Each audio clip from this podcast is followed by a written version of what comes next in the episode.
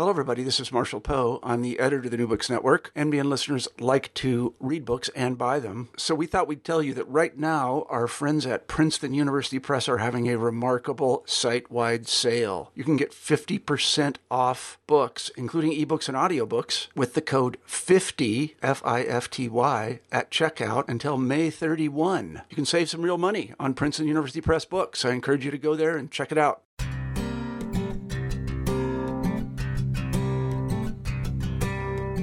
Welcome to New Books in Communication Studies, a podcast channel on the New Books Network. I'm Nathan Bierma.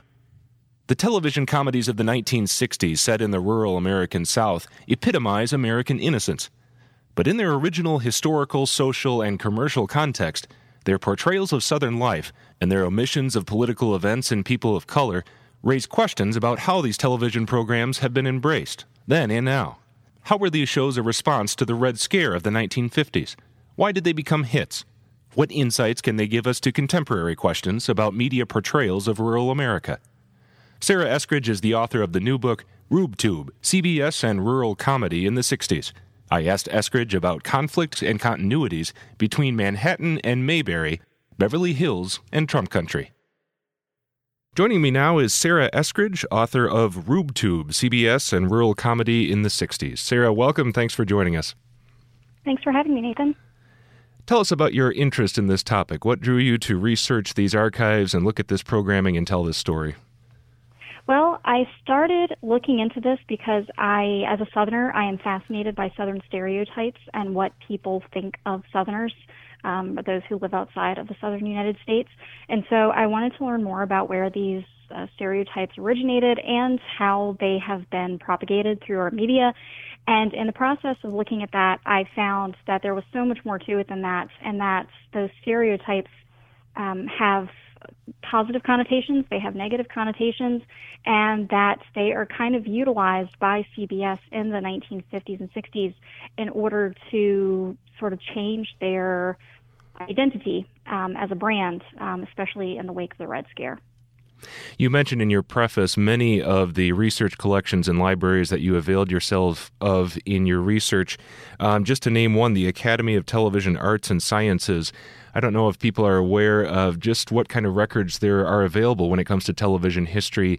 Uh, what did you find there, and what did it lend to uh, to your book? Oh gosh, I couldn't have written the book without that archive, and it's available online. Um, I believe they've changed the name of the website, but they have online um, all of these interviews that they've done over the past 20 years with various, uh, not only actors but directors, producers, people who work behind the scenes, um, writers, um, pretty much anyone who has anything to do with the television industry um, and the movie industry to some extent, but the television industry they've covered very extensively. And uh, those interviews were just remarkable. And a lot, with a lot of those people, they've passed away. And so these are some of the only interviews that we have of them talking about this subject. So, at the outset of your book, you mentioned that previous research has pointed to the conventional wisdom that what led to the rise of Southern related programming, Southern themed programming in the 60s, was the FCC license changes or, or licensing uh, resuming in 1952. Before that, there weren't licensed stations to carry network programming in many Southern areas. And when that changed, the Southern programming uh, came with it. Uh, and you say that that's too simplistic. Why is that? Well, there are a lot of reasons why that happens. Um, for one, if you just look at the number of televisions that are in the South, um, yes, they are a significant part of the television viewing public, but they are also by far the smallest market uh, out of all the areas of the United States. Um, and so there are many, and also if you look at who is ultimately watches rural comedy, those areas are not predominantly in the South. Some of the biggest markets for rural comedy and for that kind of television are actually found in some of the highest, um, the, some of the highest populated areas in the country and that's why that question about the imagery of southern of Southerners and uh, these stereotypes is so fascinating because in so many uh, cases you're talking about how Northerners are literally viewing Southerners. So I'll definitely want to ask you about that. But first, you note that CBS, which led this charge in the '60s, before then was known for some rather remarkable for the time um, ethnic, racial uh, diversity in its programming.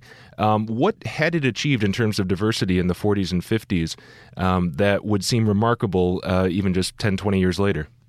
Well, if you think about the way that television started, it's only available in the most urban areas, specifically New York. And if you think about New York demographically, it's one of the most diverse areas of the country, particularly in the mid 20th century. And so you had a lot of people there who are still considered who are first generation immigrants, um, a lot of racial diversity. And so, in order to get people to buy this incredibly expensive piece of furniture, which is a television, which would have cost approximately 10 to 15 percent of the average American income, in 1950, um, you needed to appeal to those people and have give them something worth watching. And so there's a lot of programming that deals with um, immigrant families, that deals with people of color, and they're usually family sitcom type programs. Um, so this is something that everybody can watch together as a family. You can see yourself reflected. Um, you see um, people of Jewish descent. You see uh, Italian Americans who were still definitely considered a, a very specific class of immigrants at that point. You see African Americans, albeit not necessarily portrayed in the most racially sensitive of ways, but you do have multiple sitcoms dealing with that. And so there are there is representation um, on television in the early 1950s. It's just that we don't hear about it in the 21st century. And one of the things that changes, as you mentioned, the Red Scare, and CBS seemed particularly vulnerable to it. Uh, one thing I didn't know that you mentioned is that Lucille Ball was, in fact, a so called card carrying member of the Communist Party. She said it was just out of a, a, she did it as a favor to a relative and didn't have any loyalties to it. Um, Desi Arnaz uh, said uh, the only thing red about Lucy is her hair. Uh, but what made CBS particularly vulnerable to Red Scare uh, fears and charges? Well, with a lot of the Red Scare monger, fear mongering, a lot of that is grassroots, and there were several groups who would create these booklets, which sort of gave people how, um, like a quick guide to who is affiliated with kind of communist or uh, organizations with communist ties. And so you could look through this book, and you could, and and they could really they just went and looked for mentions of people in the Daily Worker, which is a communist newspaper, um, and they looked for people who belonged to things like civil rights organizations, and they said, well, these people are suspect. Um, and so people could look at that and say, okay, well, I know that these people are suspect. We can boycott their shows. Well, it so happens that CBS had more people on those lists than any of the other networks. And so that made them, combined with their Crackerjack news team led by Edward R. Murrow, which had been known for breaking some some, some pretty politically controversial stories, um, it kind of earned them this reputation of being the communist broadcast system, which is the name that J. Edgar Hoover coined for it. As I hear you say that, and as I read the story in the book, there there seem to be some echoes today of social media campaigns against this or that broadcaster, this or that network, this or that cable host.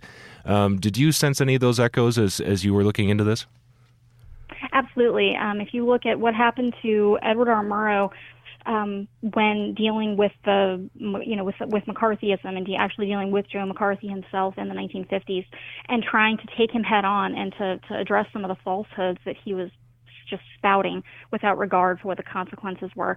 Um, and taking him on, he lost his sponsors. Um, he had to pay for that broadcast um, in which he kind of um, debated McCarthy or gave McCarthy his say and then he had his say and he couldn't get a sponsor for that. That was something that he had to pay for out of his own pocket. And within a year he had actually lost his show. And this is one of the most venerated journalists in the history of CBS in the history of any uh, of any network um, who had been on television and radio for about 20 years straight. And within a year he was out of a job and Murrow's name is so often invoked not only as a paragon of, of journalistic uh, credibility, uh, but also a voice from a stable era of journalism.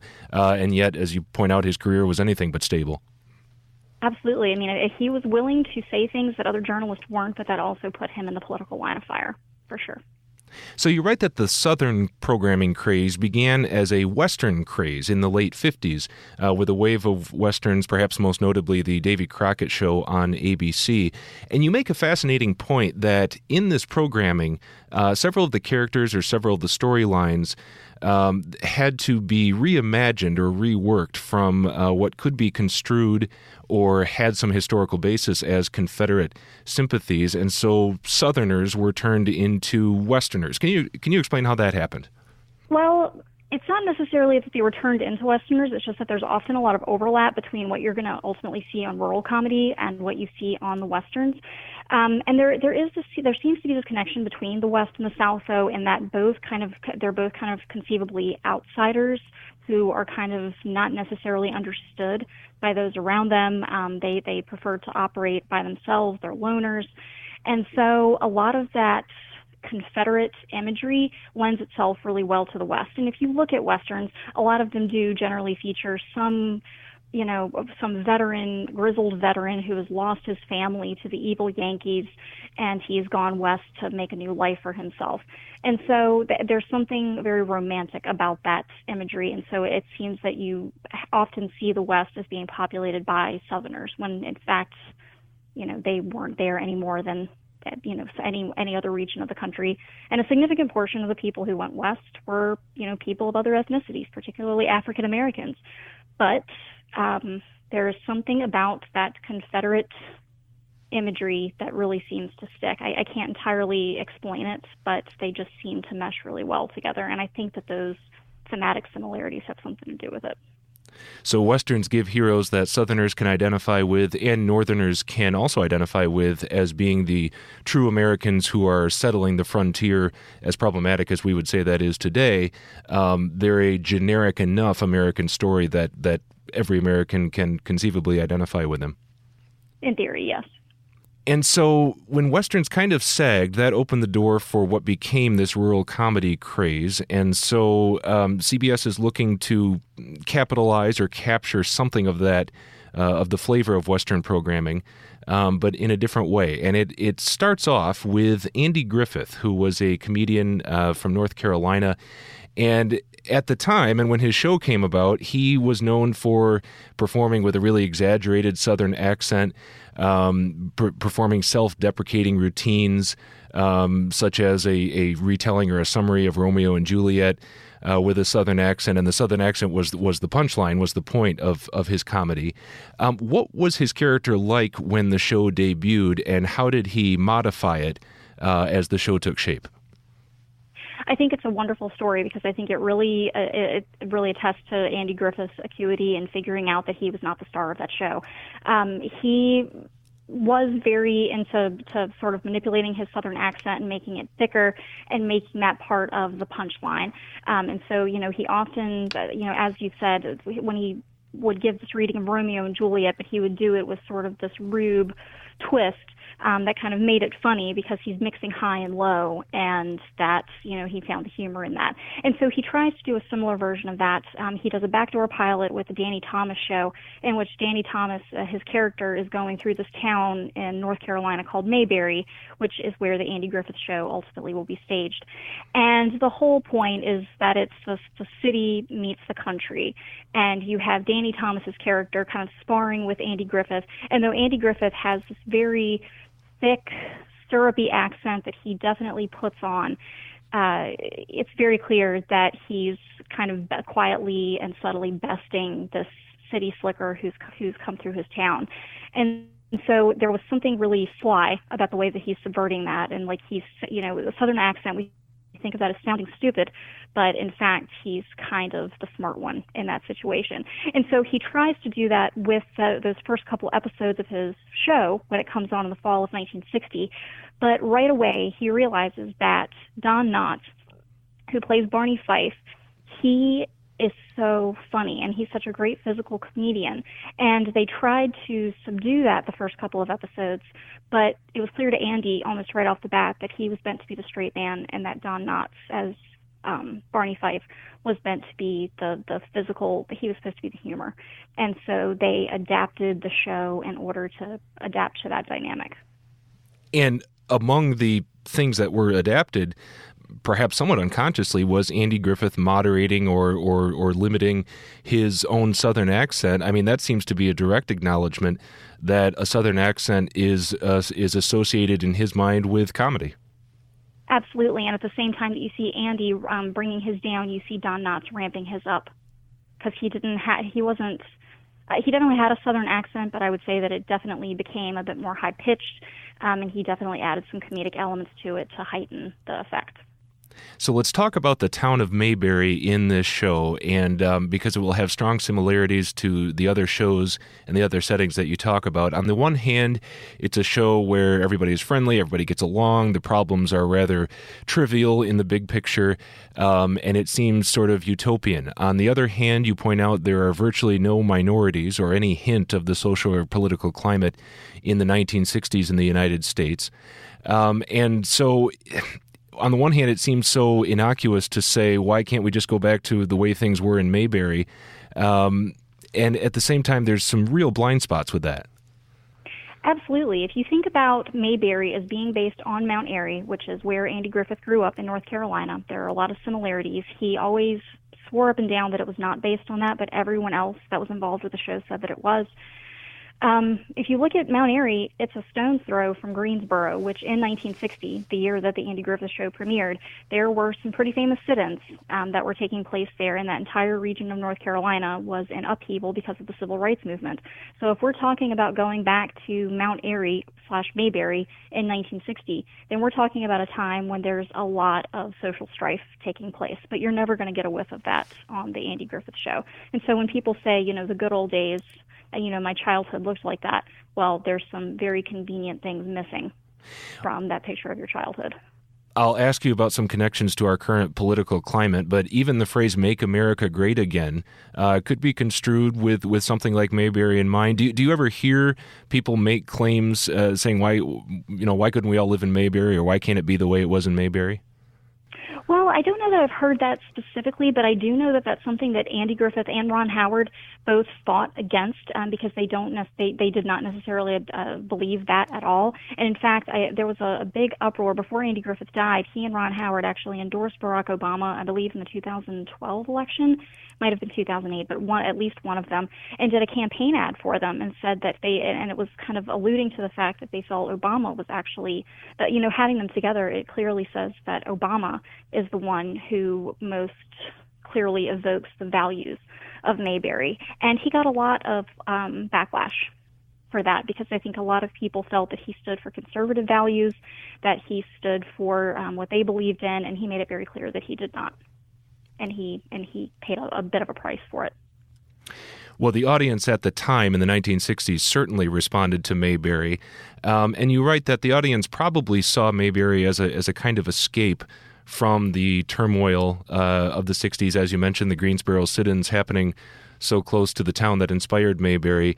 Uh, w- what do you conclude about America and Americans at this time uh, identifying with this place, this setting, and these stories so strongly?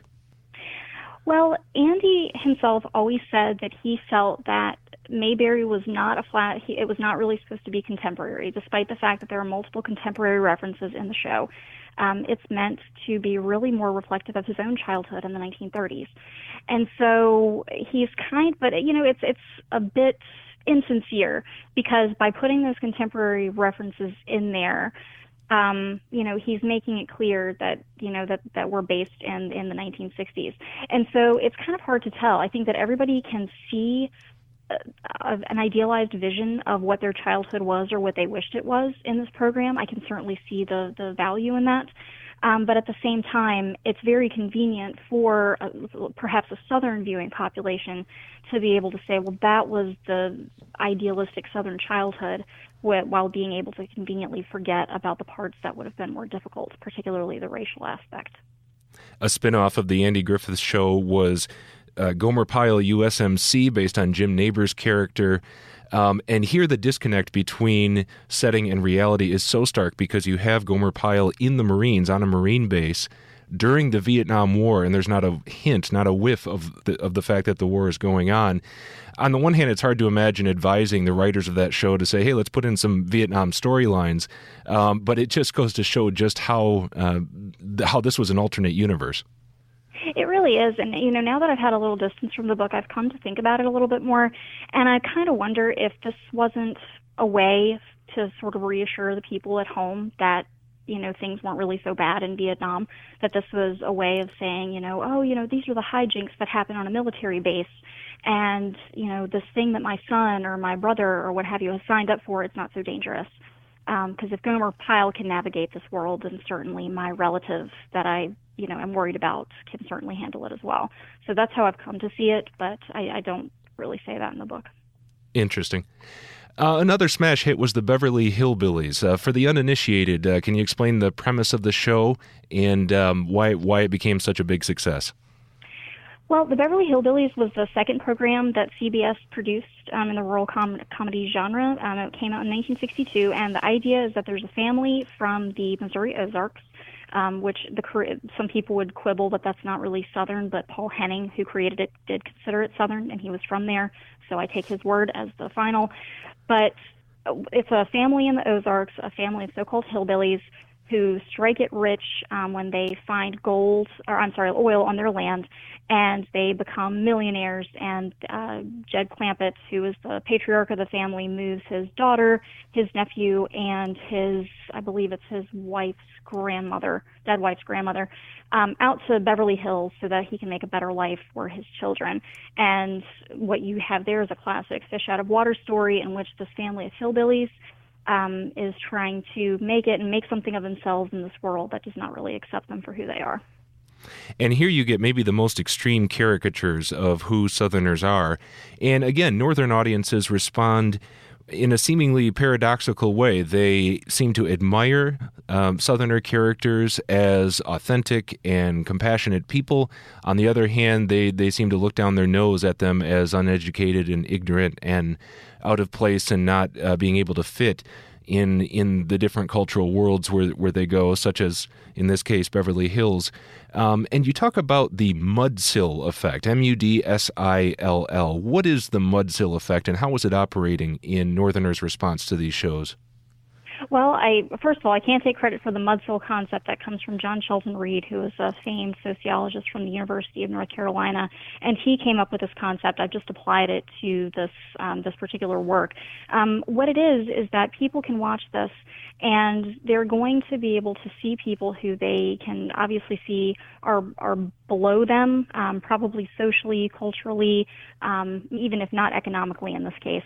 Um, and they can look at that, and that makes you feel better about your own situation. So, whatever it is that they're dealing with, or what they look like, or what they act like, you can feel superior to them in some way.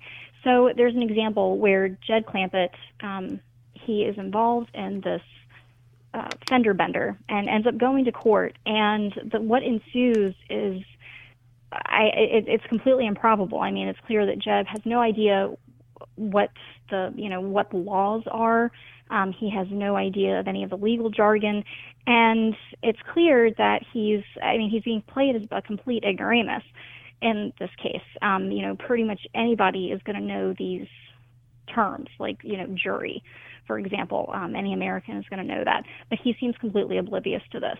And so you look at that and you're like, man, this guy is not, maybe not the smartest, um, but it makes you feel better because it's clear that you're smarter than he is. And that effect is probably timeless, but do you think it played a greater role in the 60s with the turmoil we mentioned that it was reassuring to audiences to see characters like that over whom they could feel superior?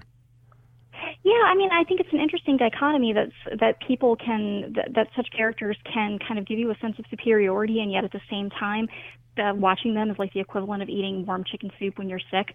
Um, it, it's just there's something very comforting about them. That they're funny, they're innocuous, they're not going to harm you in any way. Nobody's going to um, die of cancer. No one's going to have an abortion. Nobody's going to go off to war. Um, the, the closest that we get to that is Green Acres when the, the Ziffel's pig, pet pig, um, gets drafted to go to Vietnam, but even he gets out of it. So, uh, you know, there are not going to be any very special episodes of rural comedies. Um, they're there to make you laugh. They're very innocuous. They're there to, to reach the um, widest possible demographic. And so you can come away from it and you're certainly not going to be offended. Um, you might even feel comforted. And so it's, it's fascinating that they can make you feel something negative, like feeling superior to another person, but at the same time make you feel comforted. So they're comforting you at the same time that they're you're looking down on them.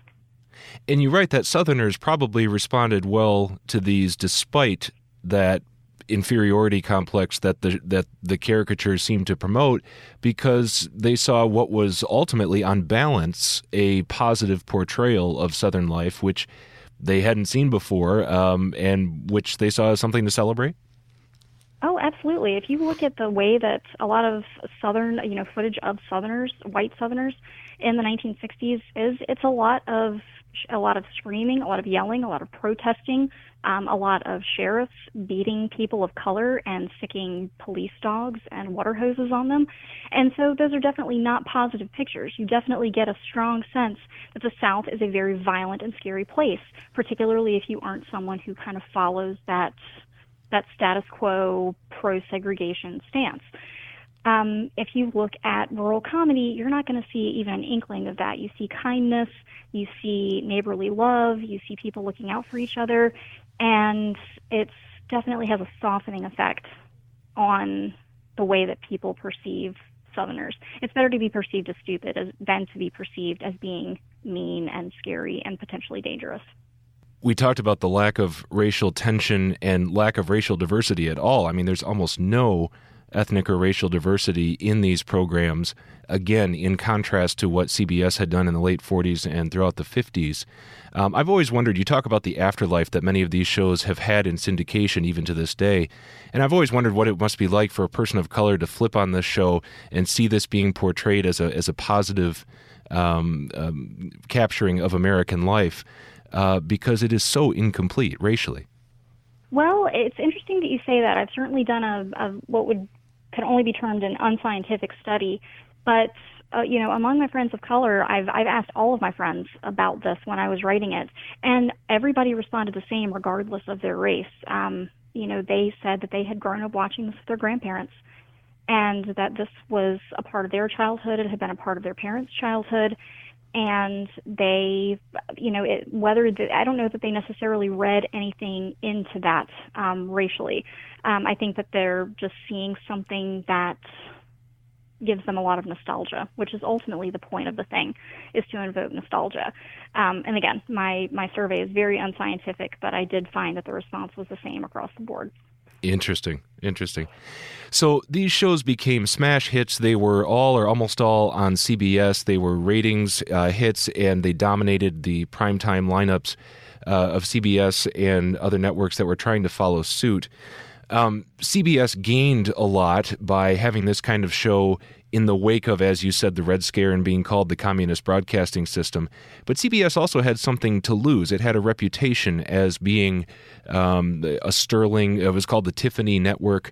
Um, and so not all critics and not all higher ups at CBS were pleased with the direction the network was taking. What was their resistance? Well, that's absolutely true because CBS, in part because of people like Edward R. Murrow, they had been very particular about the kinds of shows they had put on, and they had been known for having a very um, intellectual and highbrow sort of bent that ABC and NBC did not necessarily look to cultivate. And so once you start to see the rural comedies, um, you know, I think there's a lot to love about those programs, but I don't think that anyone's going to call them a beacon of intellectual pursuit. And so there was a sense that the network was being dumbed down. And so, and I think that this is also the era when you're starting to see demographics coming into play a bit more and people are paying attention to not only how many are watching, but who is watching.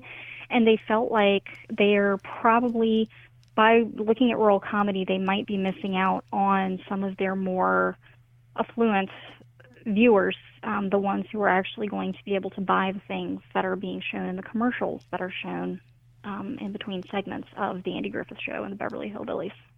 So one step CBS took to counteract this is to air the Smothers Brothers. And you know, it's funny. Growing up, I always saw the the Smothers Brothers making appearances on PBS, and I thought, here are these two seemingly bland guys, one playing a string bass, one doing yo-yo tricks, and they seem to be the most unthreatening performers I could imagine. And then I later find out they have this history uh, as being so subversive they were kicked off network television. Um, I guess tell us about their act and, and what made it so controversial that CBS ultimately had to cut ties with them.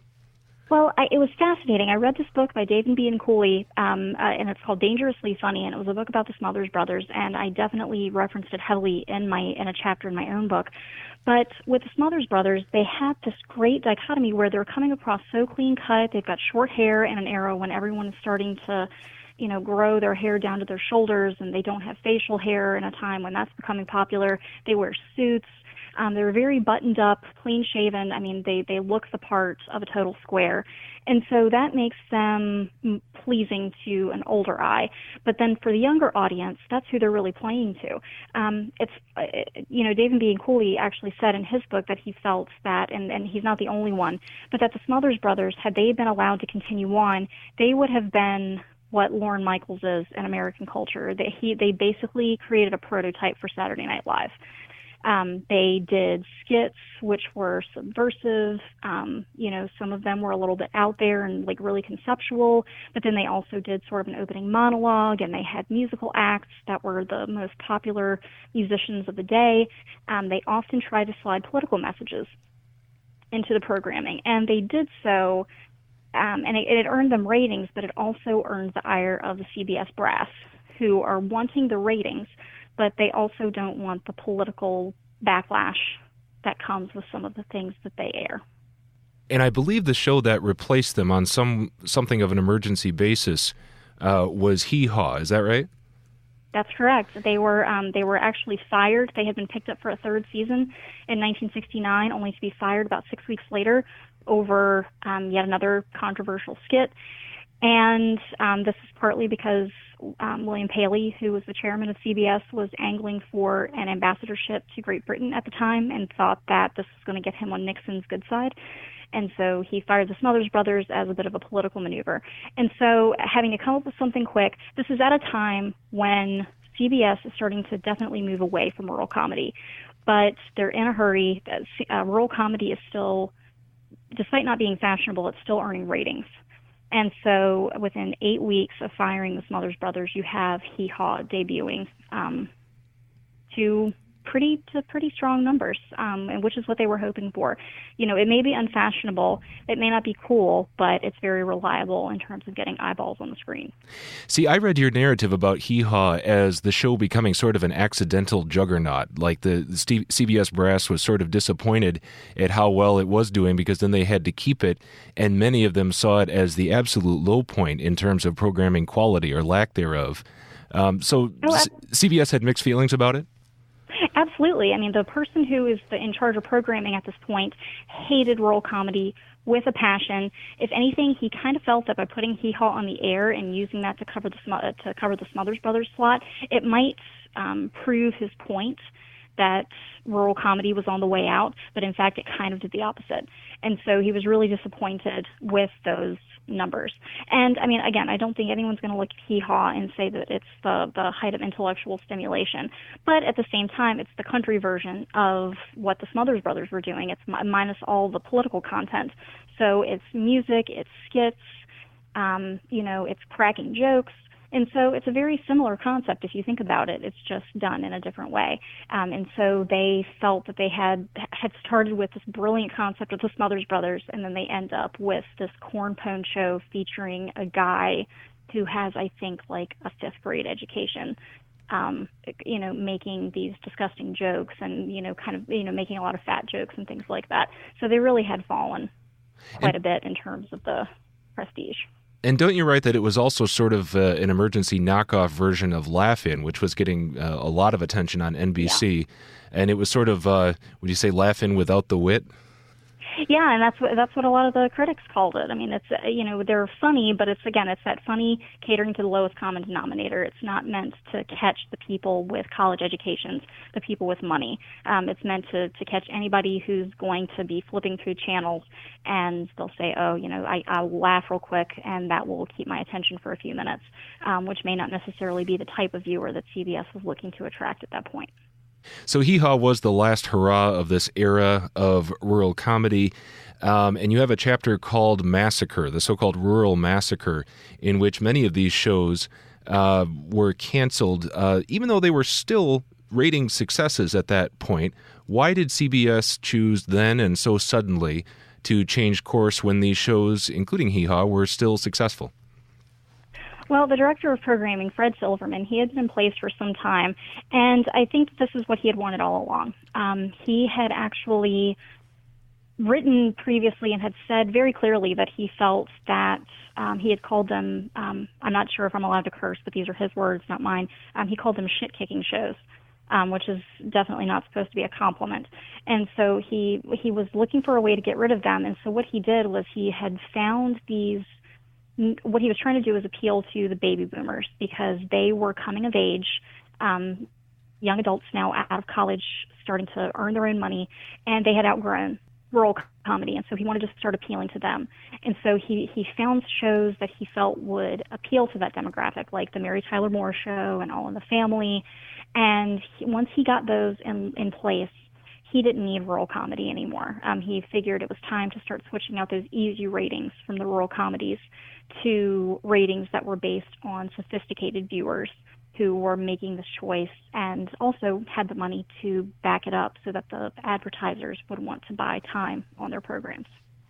You reflect a lot on All in the Family, and of course, it was appealing to a different demographic. And whereas rural comedy was completely detached from social reality, All in the Family was addressing social reality very directly.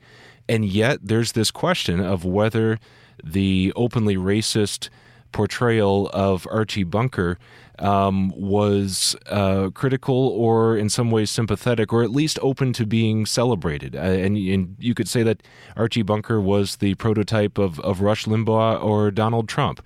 Um, where do you oh, fall? Yeah, where do you fall on that question of um, was this portrayal um, ultimately critical and damaging, or did it reinforce the very things it was attempting to satirize? Well, I do think that Norman Lear uh, was very intent. He did intend for Archie Bunker to be kind of a villain. Um, the the only problem with that is that by making him the the funny centerpiece of the show, it makes it very difficult for him to change. And so, you know, Lear is basing this on men of his father's generation um, who were in the Northeast, so kind of taking that racist attitude out of the South and putting that firmly in the North. Um, you know, people who had this sort of very casual racism um, and kind of how that reflected back on their young, you know, on their kids and that younger generation who was a bit more open-minded. And I, I, that was his intention. But at the same time, when you actually ask people who, who are watching the show, um, younger people did think Archie was a bit of a villain, but older people didn't. Older people thought that Archie was the one who was talking sense. And so that's a really interesting dichotomy is that depending on which generation you're in, um, it depends on how you view Archie. He's both an anti-hero and just a flat-out hero. Um, and so I don't know that they intended that to happen, but I can say that once they became aware that that was happening, they did not do anything to change it um, hmm. because the ratings were, were, were so good. And so what you see is that Archie never changes. I mean, he, I would say, uh, you know, people will say, oh, well, you know, he, he softened a little. But at the same time, those underlying prejudices are still there and they're exploited for laughs in almost every single episode. So I can't I don't think you could say that he made any meaningful change. And so it was almost necessary for his that nasty side of his personality had to remain a constant and there was no effort to really change that. The bigotry, which we might later call political incorrectness, uh, a bit euphemistically, uh, is supposed to be a bug, and it turns out in some cases becoming a feature, right? Yes, absolutely. I mean, if, if it gets ratings, that's all that they care about. I mean, it's a money making enterprise after all. They're not concerned. They can give lip service to social justice, but when it comes down to it, it's how much the advertiser is going to pay for a 30 second spot. And that accidental appeal of political incorrectness is one of the things that got me thinking about the present day, post 2016. I mean, you look at the 2016 presidential campaign, and everybody thought, well, you can't possibly have a presidential campaign that features political incorrectness and bigotry so openly and get a presidential nomination or win an election. Um, and yet, again, among the supporters of the current president, that was a feature and not a bug. I, how, do you see that as one of the, the commonalities to this era that you researched? I mean, I, I I see it as that being the beginning of an era in which those attitudes were beginning to be suppressed and this really just feels like full circle where those you know it's no longer being oppressed and it's it's no longer considered taboo to say those things any longer um, and so i think we basically just went in a 50 year cycle and we're coming back around again I did want I want to ask you more about the social climate, but first let me just ask about the media landscape. Uh, one of the things coloring the story that you tell is the fact that there are at least when the Andy Griffith Show debuts, three networks. Um, eventually, uh, PBS will come along at the end of the decade. And so the piece of the pie, so to speak, well, there aren't many pieces of the pie to, to dole out when it comes to getting shows noticed. And today, we, the landscape is so fragmented. You can have YouTube only shows, Netflix only shows. Um, how how different of an era are we in, and how much would it, would that have affected things like the kinds of comedies that got made into sitcoms uh, 50 years ago? Well, I think that the interesting thing about something like rural comedy or anything that was made in the 60s and 70s is that as much as you want to put some kind of political spin on it, they were actively trying to avoid being political specifically because they're trying to get the biggest piece of the pie possible. It could only be divided three ways. Um, if you got 34%, then you were winning. And CBS and their heyday had closer to 39 or 40% of that pie.